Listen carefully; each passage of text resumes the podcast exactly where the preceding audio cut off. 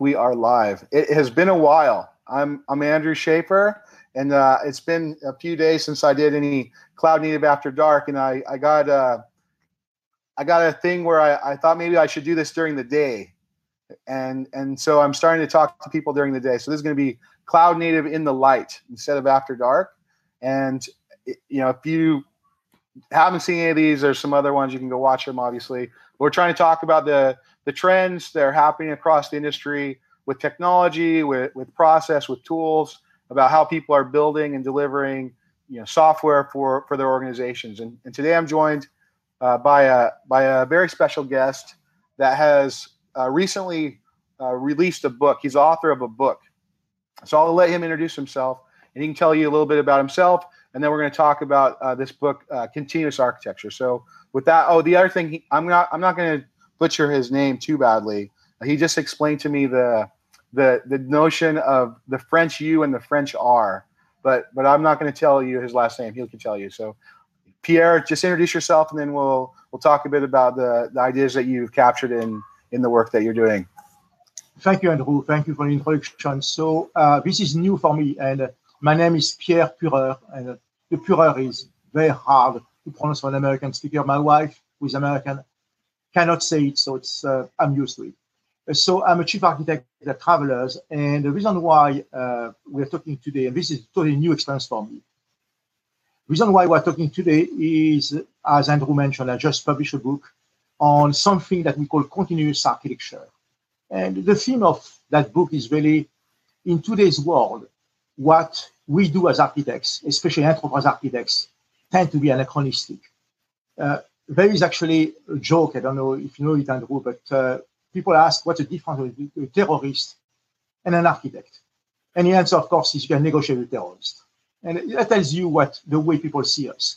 So the book is really about. I think I think that's a theme across the enterprise, right? I've heard the same uh, joke with respect to security and, and uh, you know, other other things that are kind of institutionalized to resist change inside the organization.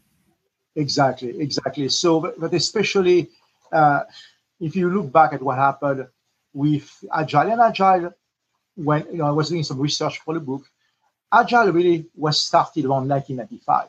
So nobody can say that Agile is new anymore.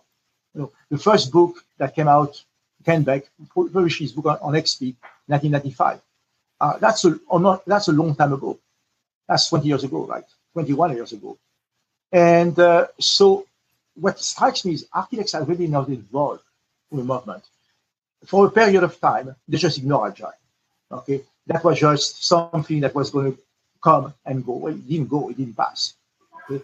And what, what's happening now is especially with what we call the cloud, which is that platform which is more and more getting more and more important to us. Architects just don't know how to react. So the book is really about really what do you do as an architect when you're faced with agile, cloud, and all, DevOps, and all those great things. So before we dive into the book, and there's there's some principles and things that we're going to kind of cover that are in the book, but the the definition of architect or architecture across the industry doesn't it doesn't always seem like it's very it's not used in the same thing. So often I find when people talking about architecture, it's worth kind of resetting the vocabulary and, and kind of de- defining the terms that we're going to use, right? So when, when you think about architecture or when you think about architects in, in the framing that you're using in your own work and in, in this book, what does that word actually mean to you? So uh, architect by itself is a very misleading word. That's a, actually a very great question because it's a very misleading word. What people do usually, they try to put a qualifier in front of architect they will describe themselves I'm a, an application architect. I am an infrastructure architect. I am a security architect. Sometimes nowadays you, you hear actually I'm a cloud architect. What it really means is I'm someone who's going to take a long view. And it doesn't matter which domain you take that view on. It's really about I'm going to take a long view. I'm going to try to do a little beyond what I'm doing day to day. And I'm going to try to see where this thing is leading me. So the, one, one of the hard comparisons in this is really try to compare what we do as architects to what I call real architects. Take a building architect or a naval architect. Okay, it's really a hard comparison because building architecture has centuries and centuries of knowledge. You know, people are not going to build a building without knowing exactly what they're doing. You you have basically patterns. Patterns were actually invented by building architects. You have patterns.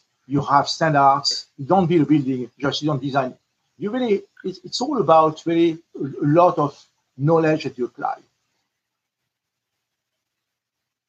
Computer architecture is not that simple. We have about at this point 40 years, if you end to end, 40 years of knowledge, which is nothing.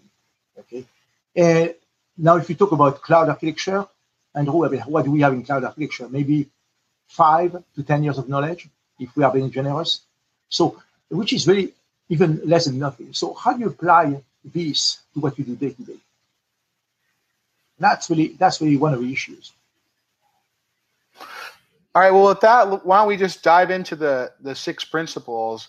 And it might be useful for you know, especially people are coming from both sides of this the the enterprise architecture side and from you know the more what I would consider kind of like the new cloud native side for you to to to talk about how these six principles are are a deviation or an evolution of the the classical uh, enterprise architecture to what you see as sort of this new paradigm that that you're kind of advocating in your book. So if you want to, I think you had a slide you could you could throw it up. I was it was from a presentation you were showing me earlier, but this this walkthrough of the six principles I think is a nice place to start uh, to kind of frame the rest of the conversation. Absolutely. Do you see the slide at all? Uh, yeah, I see. I can see your screen now. So if you just share the, if you share the or, or present, put in presenter mode. There you go. Yep, perfect. So the, the way we organized this book was really we tried we tried very much you know, to come up with one more methodology. I think the the, the last thing the world need needs right now is one more architecture methodology. There are plenty of that, and they are not really successful. That that's the theme that you, came up over and over in our conversation. Is this is not a methodology? No, it's it's really think of it as really a set of tools organized around six principles, and the principles are fairly simple.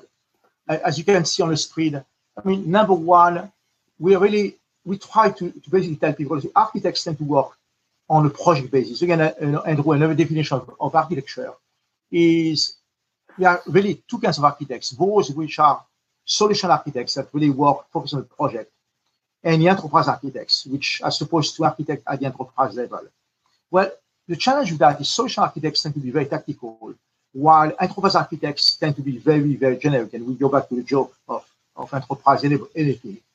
But neither of those definitions are very satisfactory. What we are what we are saying is don't think just project, try to think of the product. Try to think of your stakeholders. Try to think of who's going to actually use what you're doing. And I think that's a very, very important thing. And that's that's actually something that I was very happy when, when I started working we, we, did a couple of projects with Pivotal Labs, and I was very happy to see that you guys have the same philosophy as we do, which is to try to don't look at projects, look at pro- look, look at products, and organize your products in product lines. So that's the concept of really think product, not project, is critical for me. The so, one, I'm sorry. Yeah, just just for the, I mean, I, I I live in this world, so I think sometimes when we when we talk, we don't always give the the people that aren't in the same circles as us the the right framing. So maybe just a tiny bit more like what do you see what's the difference between a product versus a project for someone who's kind of coming into this fresh like what what do you mean it's different to think about a product versus a project so the way the way i think of it andrew is, is actually very simple if i'm a project manager okay what i'm going to probably be worried about is my compliance to plans and budget so I'm going to be very focused on the, inter- the internals of what I'm working on. I'm going to make sure that I deliver on time. I'm going to make sure that I deliver on budget. Well, that's great until you realize that people may not like what I'm delivering, which is a big problem. Okay. Uh, but to me, what is the beauty of focusing on product is it's not that I don't, I don't care about time. I certainly care about time. It's not that I don't care about budget. I care about budget. But my first focus is going to be on how the system is being used. It's going to be on people who are actually consuming that product. It's a different mindset. I think one of the things I see as a big difference is that uh, a project ends, where where a product has has this life that might be, you know, way way into the horizon, if not forever. Like I'm not just trying to get through the list of things on my Gantt chart or whatever, you know, however you're planning that, so I can say that it's done. I'm trying to get in a continuous cycle of feedback with my users, something that optimize the the value that I'm able to provide for them in, in a way that I have a relationship that allows me to, to, to build my business. I think that's an excellent point because at this point, also thinking of product allows us to think in terms of minimum viable product, which is, I think, a very, very useful concept. And you'll see, uh, as, as I keep on talking, we also start starting thinking of minimum viable architecture, the architecture that it takes to basically deliver that minimum viable product. The reason why I think the minimum viable product is very important is because you know architects will try to get to, to some kind of requirements, and that's normal. Okay, in requirements, and you see in in, uh, in uh, principle two, requirements usually fall in two categories: the functional and what some people call, call the non-functional. I'm not crazy about the term, so I usually use uh, quality attributes, which is the same thing. So the stuff which is not the, the functional Here's the issue that we all have. In order to collect requirements, and, and collecting requirements is something we all need to do. So in order to collect requirements, we're going to have to go and talk to some human beings. Well, two issues that.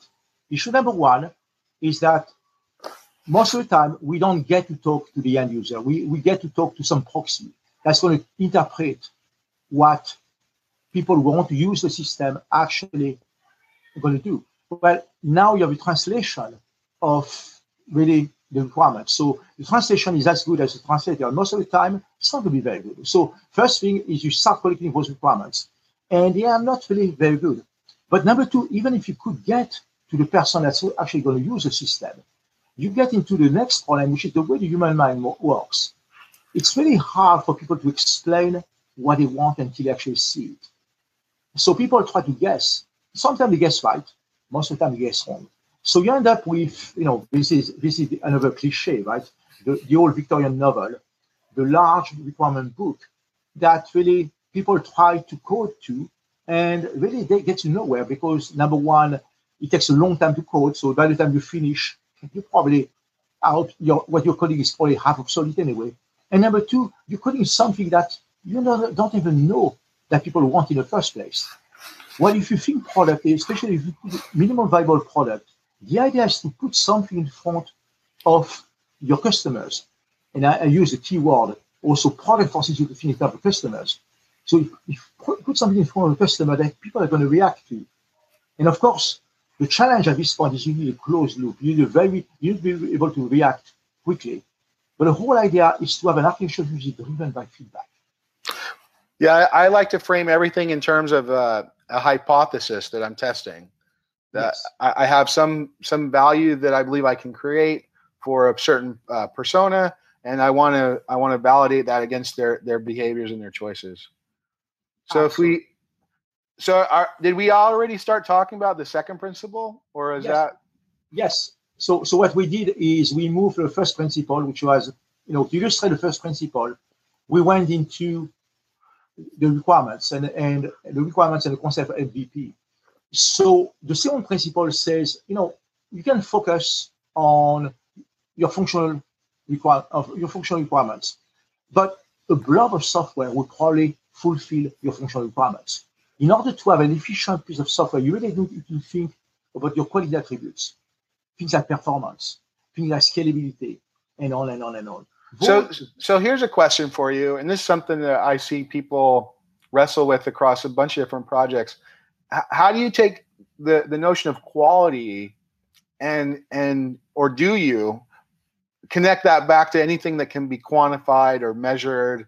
Well, I think I think sometimes there's a you know this is a, a double-edged sword, but you you you need sometimes I think to quantify things in order so that you can actually tie it back to something that's real. Yes, yes.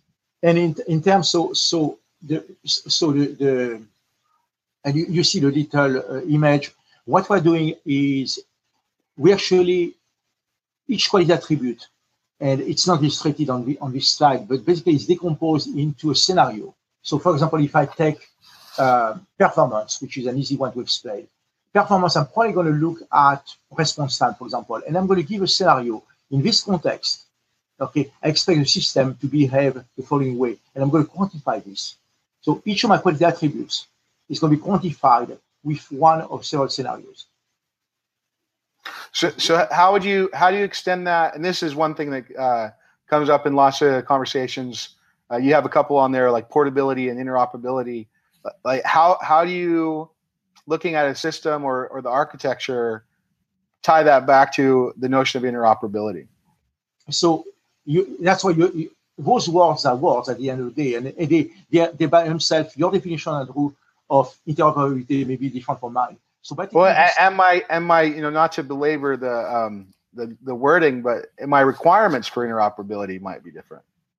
Right. So so that's why it's very important to actually give some uh, some concrete scenarios. What do I mean by interoperability? What is the context? What I mean I mean actually interoperability, and what am I trying to achieve? Does that make sense? Absolutely, and and I think I mean the the overarching theme. What I try to get people to do is is focus on the holistic why this thing is supposed to exist and not just checking off the boxes of of the requirements. Exactly. Exactly. And that, that and requirements by themselves you know I, I, personally believe that requirements are not very interesting because they, they tend as i said they, they are very subjective we will we like to think that even quality attributes as objective well maybe they are, but they are not always terribly uh, objective. So it's nice to actually be able to anchor them in some kind of scenarios that you can quantify. Absolutely. So then let's go. Let's go to the third principle, which is about uh, delaying the decisions. Absolutely. So the, the whole architects. So this is, this is almost an occupational occupational hazard of architecture. Architects love to make decisions. That's what architecture is very often about. And they love, love to make decisions upfront based on, well, sometimes facts, sometimes they don't have facts, they, they make guesses. We're back, back to my example of uh, if I'm going to start architecting a system for, I, I, don't know, I'm going to come and see you, Andrew, and how many people do you, do you think the system is going to be used by? And you're going to tell me, tell me 10,000. It's going to be a fairly popular mobile system. You have 10,000 users. And uh, I said, hmm, if Andrew says 10,000, I better be careful here because, you know, this could be very popular. So let's, let's, let's try to architect for 20,000. Well, guess what? The system may be a flop. And I may get a grand total of 500 users on it. In the meantime, I've architected this grandiose system and I have maybe provisioned a lot of infrastructure, perhaps not, but perhaps I have, for not a lot of value. So it's all about trying to really manage value. Okay. I should not invest a lot until I really can, can get some value out of what I'm investing. I, I the way I frame this personally is there's there's few things more expensive in software than building the wrong thing. Exactly. And, and the more I can de-risk the you know the the project and and align the effort I'm going to put into building up infrastructure and deploying the rest of this stuff with some actual usage pattern from an, a real customer, then then the better off I'm going to be. Absolutely, absolutely. And this, this goes back to project versus products. You know, project managers are usually very happy when they hit their plan and a budget. Well, if you deliver the wrong thing, does it really matter? Why not? And a corollary to that is nobody will remember how, you know, if you were a week or two weeks late delivering a product, if the product delights your customer, However, if you are on time, on budget, but you totally miss the mark, people will, remember that one. It's uh, absolutely it's, an interesting thing. So so uh, so delay you know delay your decisions until you actually know the facts is important. And then the number four is really about trying to architect for change. The change will happen. There is no way around that. You know, it's totally totally crazy to think that I'm going to create that big design upfront, that bar thing, and uh, things, things are going to be great. You know, the way things happen, they, things have a mind of their own. And So change should really be part of design. Very important. And the best way I know of to actually try to handle change is to design small. And you know what we call now nowadays microservices. Microservices is actually a great invention. I mean, uh, I was uh, I, had, I, was lucky enough to attend a session by Josh Long uh, a couple of weeks ago, and of course Josh is amazing when he when he did. But he also came up with some interesting points on microservices, more than just to show the, the way the way he codes and so on. But the way some of what he said was really really uh, very very uh, you know insightful. Actually, if I can just take you to that slide very quickly, hopefully I won't mess up. Being I could have the hidden slide for obvious reasons, right? The my my uh, the photo on microservices, but many people really of microservices as just a REST API. This is just, you know, this is just a service with a REST API. It's much more than that. Uh, many people also think about microservices are just, it has to do with code base, the, the size of code base. Well, not really. Okay. Microservices do increase velocity at the price of complexity. I think that's a very important point we all need to make. Yes, you're going to create velocity for your microservices and you're going to be resistant to change, but your system is going to be a little bit more complex. So all these things really need to be taken into account. And the last point on that slide, which I got directly from Josh, was to me it was very insightful. They are all about choreography as opposed to orchestration. So the SOA architecture was all about a very smart orchestrator and some very dumb services below the orchestrator. What we're thinking now is, well, what if the services have some core intelligence and can actually choreograph themselves and coexist and really create what I think of as value. Make sense? Absolutely. So back to I, I think, and this this is uh, you know, not to steal your thunder, but uh, you had the three things that you think you or, or or you think people need to be successful, and one of them was was this notion of a platform. And mm-hmm. I want to come back to six principles, but I, I think this is this is something that I've been I, I think I think people don't understand the cost, the cost, the true fixed cost of deployment in many of their organizations.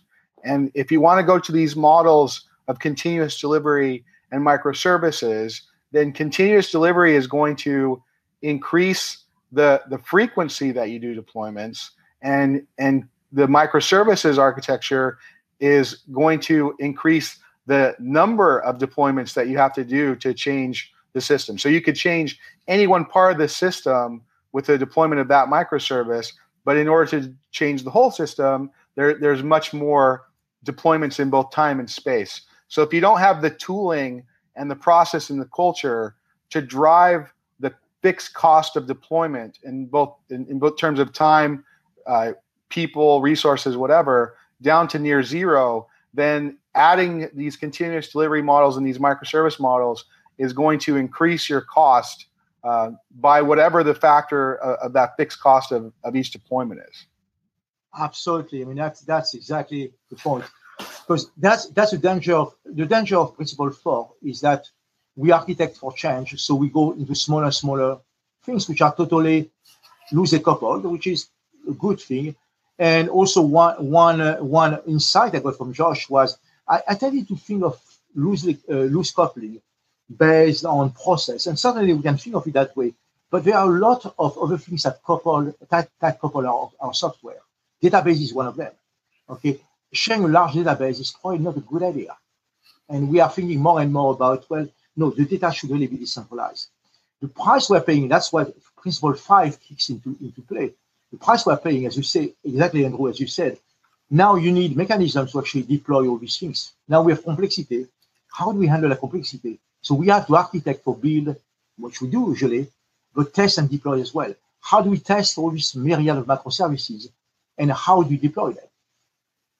That's, I think that, that's a key question. It, and, and uh, I mean, to me, to me, and I, I borrow from, uh, you know, other people's ideas, but this is a quote from the, the guys that uh, designed Erlang, which is if you, if you don't experiment before you put something into production, then production is always an experiment. And to me, that that cycle, that architectural cycle, is all about doing whatever experiments you need, and that in some ways that's what I like. That's the way I think about testing. Is I'm doing I'm I'm validating the hypothesis that this code works before it ever gets to to the production system. Absolutely, absolutely. And then the last principle has really nothing to do with technology, which is interesting. Okay, it's about a law that we that's again that's not something new. Um, the, the, the person who came up with uh, with this law, you heard of him of course, Mel Conway, and Mel Conway came up with that law. I don't think he knew he was coming law, but it was more a statement he made at conference. And there are there are a couple of ways that this principle basically works. This become principle, Conway's principle, and basically the, the, simple way of thinking of it is the organization of your teams, the organization of the company you work with will eventually drive the design of the systems. And you know, I was thinking about that one day, and you know, I was thinking with travelers, right?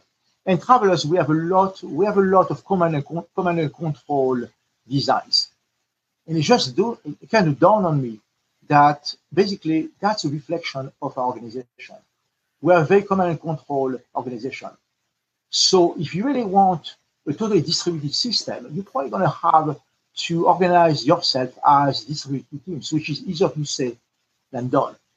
Because so far, everything I've been talking about was fairly simple. Now we're talking about changing culture, which is probably the hardest thing that we can try to do. The the social engineering is is always harder than the the technology. Absolutely. The I I I've used Conway's law in presentations for years, and the mm-hmm. original formulation or statement he made is that organizations will build systems that mirror the communication structure of the organization and right. and so i think this is a general you know trend that people are realizing and you know more and more people are making explicit is that you can actually get better systems if you more explicitly design the communication patterns of the of the humans involved yes absolutely absolutely one one great way to drive uh, system design is to, as you said, to basically design connection patterns. It's it's absolutely incredible. The same way as you know, one one thing that uh, I didn't believe it actually until I was exposed to it. One of the surest way to slow a project down is negativity. All it takes is one negative person on the team, and you, your, your productivity just crash to the floor. It's fantastic. It's, it's uh, it's amazing how the way we organize, the way we work, eventually drives what we produce. Absolutely. So I have I have a lot of questions. How how much time can you spend the rest of the? Um... I can I can spend as much time as you want. That's that's you know, no hurry. So one, one of the things I'm I'm uh, interested in seeing how you think about this, you know, with your background, is when when you look at the the types of things that you need to change in an architecture, not all of those are created equal. And, and you kind of hinted at this, but at the top of this, you have the application logic, uh, which you can, you know, feasibly and, and people do uh, deploy many times a day. Uh, mm-hmm. You know, and, and then as you go down the stack and you get to things that are more more physical, you you're not going to be doing you're not going to continuously deploy your your storage arrays you're not going to continuously deploy you know your core network and a bunch of these other things. And those are becoming a little bit more software defined software enabled but there's still what i consider this difference in the cadence or, or the time scales that you're going to be able to accomplish change at, at, at these different layers of the stack. And, and i just wondered you know in your in your book or in your practice you know how much have you kind of explicitly thought about that those different uh, cadences and timescales across the both both across and and vertically in in the stack actually that, that's that's actually great a great point because if you think about the way people are trying to to, to present you get into into bimodal IT or multi-speed IT and things like this. People really believe that you can have some system of engagement, your front-end systems, that presumably can change very quickly. And you can have your system record, which, you know, system record is dangerous. People don't want to touch them too often. So you, you want to make sure that you don't really mess around with them too often. And some system insight, which is your really your, your BI systems. It's a nice model, but unfortunately it doesn't work too well. The reason why it doesn't work too well is how can you guarantee that I'm, I'm going to change my systems of engagement without that change is not going to have a domino effect on my system of record. So let's say I'm going to be able to deploy very quickly on my system of engagement. And say I can deploy several times a day, as you say. But in order for my deployment to be successful, I have to make a change to my financial system, for example. And uh, the guys on the financial system are going to say, sorry, Pierre, okay, we have a regular deployment schedule, and the next time we deploy is three months from now. What do I do? So I think that the whole point of continuous deployment is to be pervasive throughout the whole enterprise. You can't just have one place where continuous, you deploy, deploy continuously and then everybody else which is back. Well, so so there's, I mean, some of it just has to do with physics, right? Like if you're dealing with physical systems, there there's a there's a time constraint on how fast you can you can put storage arrays into the data center and you know provision these things and and then you know from there you have on top of that the file system that has the database that has the thing and and so each one of those layers has has different windows uh, of or, or cadences um, that that make sense to change it.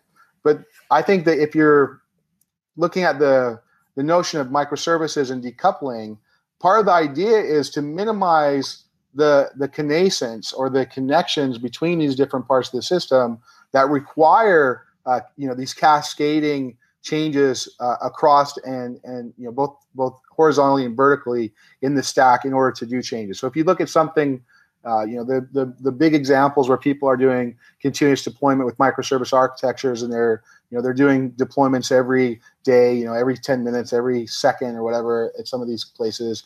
That they can't do that if they're required to coordinate across a team, right? That has to be self-service, uh, facilitated by the platform, API driven. All, all the changes that need to be made are controlled by that two pizza team. Yes the famous pizza team, which is, which by the way, I still haven't found out whether the term was invented at Amazon or uh, because I, I, went to Amazon last year. and They actually claimed they invented the term, and then I heard someone else saying it was a Facebook term. So I will probably never. Which, which term? Uh, two pizza, two pizza team. Uh, I believe the common uh, lore is that is an is an Amazon thing. Okay. But, pre, uh, pre, predates the uh, the Facebook but it's commonly it's commonly used as a as an analogy. Got it. But uh, the, the, interesting thing that I didn't quite realize initially, the two pizzas are supposed to feed the complete team. So it has to be not only the developers, because initially, you know, I was thinking of developers only, and I say, well, you know, you can actually get a fairly, you know, hefty team of developers fed by two pizzas. So, you know, that sounds like your microservices are not too small. But once you add the DBAs, the DevOps people, you know, and so on and so forth, the, the ops people and so on and so forth. Well, then you start getting a better feeling for the cyber team. Interesting. And what? So, I mean, there's there's lots of fascinating um, conversations to have here in the in the context of the of the team that you need to deliver, and you just sort of you know hinted on some of these personas, but you you might have databases, you you you know you have systems, uh, you have application developers in that in that two pizza team you know what what personas are you going to involve? And it seems that you know going back to the you know my own career and my own experience people are going away from the the notion where all these teams are strict silos. And it mm-hmm. also it also connects back to your principles that the the product teams are are coming together with with elements of each of those. So they might in in in the org structure uh, still have some hierarchy up through that that uh, practice with each of those responsibilities. But for the purpose of a product, they're they're considered a single team with with all those different capabilities as part of a single team. Yes, and and actually that that brings us to another point which I'm starting now exploring, which is uh, kind of the same way as we are more and more decentralizing. Back, back to, to Conway's principle, right? The same way as we're decentralizing more and more the work. We are we are really working, and microservices is a great way to do that because microservices lend themselves to small distributed teams, maybe the function of architecture should be decentralized as well. Instead of having the big central, you know, chief architect at the, at the, uh, at the, at the top of, of uh, their, their ivory tower, okay, maybe it's a function which is much more decentralized than we think. So then, then you get into the um, the notion of like eventually consistent architecture, where where the architecture might not even be the same across uh, parts of the organization as they all are learning uh, different things. Exactly, because one one another point we make in the book, which is not an obvious one, is when when my co-writer uh, Murat and myself start thinking about that book, and we say, well, continuous architecture is of course in uh, you know along the dimension of time, obvious, right? So so we understand, you know, but there's another dimension to this, which is scale. We really need to be able to scale up and down the function of the architect, not the number of people, but the function itself. Absolutely. So the function to different people. You know, the same way as more and more we see a continuum between the architect and the coder. You know, my uh, you saw probably one of my tweets where say I will I will probably never hire anybody in my team anymore who can code because and that's you know it was hard enough to find. Yeah, we we, we had this uh, discussion a little bit earlier where I made the comment that I would make them be on call as well. Mm-hmm. Yep, absolutely. They, then they understand the point of uh, basically producing robust software. That's that's you know the first time you get a, that call at two o'clock in the morning, then you're going to pay attention. Changes your behavior. Oh, absolutely. You want to write the test before you write the code. But I think that it's very important for architects to be closer and closer to code. It's, it's interesting because at some point the pendulum, pendulum has swung from the architects.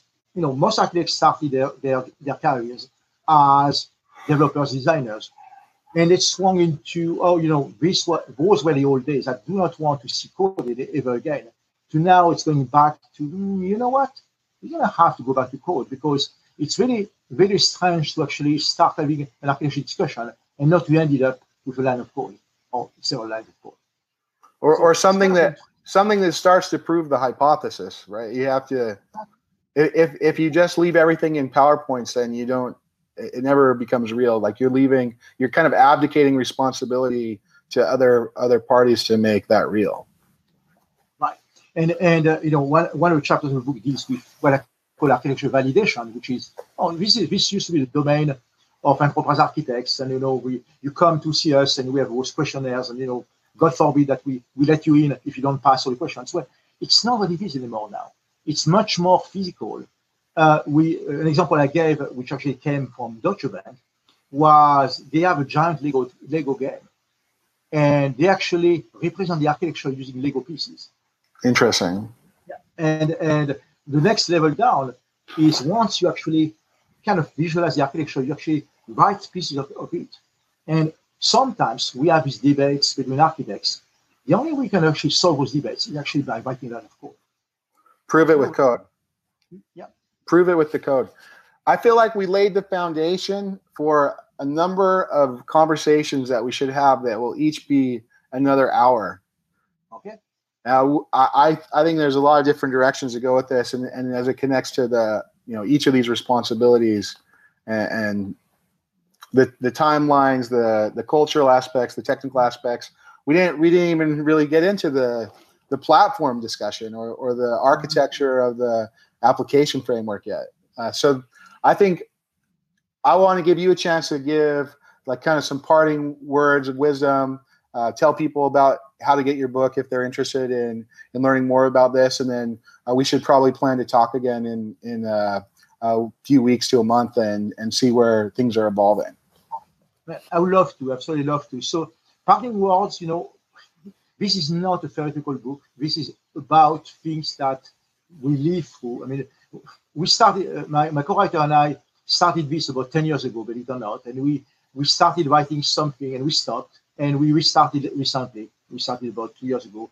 And of course, 10 years ago, the book would have been very, very different. It would have been more about, you know, we, the, st- the stage where art was more of a classical architecture. Now, the book that we created is much more, you know, down to modern technologies. So my, you know, what my, I would encourage you to really, you know, get a copy of the book, of course, but you know, take a look, and uh, you know, you may find a few things that may surprise you, may actually open your eyes to a different way of thinking. That's, that's really what we're trying to do here. And it's all, yeah, it's, it's all about the thinking. It's a way of thinking. It's, it's all about thinking differently about what we do. Well, it's been a pleasure. I think that there's, like I said, I, I'm just having more more questions and comments that I, I'd love to have the uh, you know more more specific, deep uh, dive on a bunch of the aspects of what you guys are thinking about and and and see how it aligns with the things I've experienced and I've been thinking about as well. But with that, I think that I'd like to thank everyone for uh, spending this time with us. Uh, it's, it's, a good uh, 40 minutes now, and I think we covered some ground. And like I said, I don't know if we answered all the questions, but but hopefully we help people get some some better questions. Thank you, Andrew. Thank you. Thank much. you, Pierre. We'll do it again.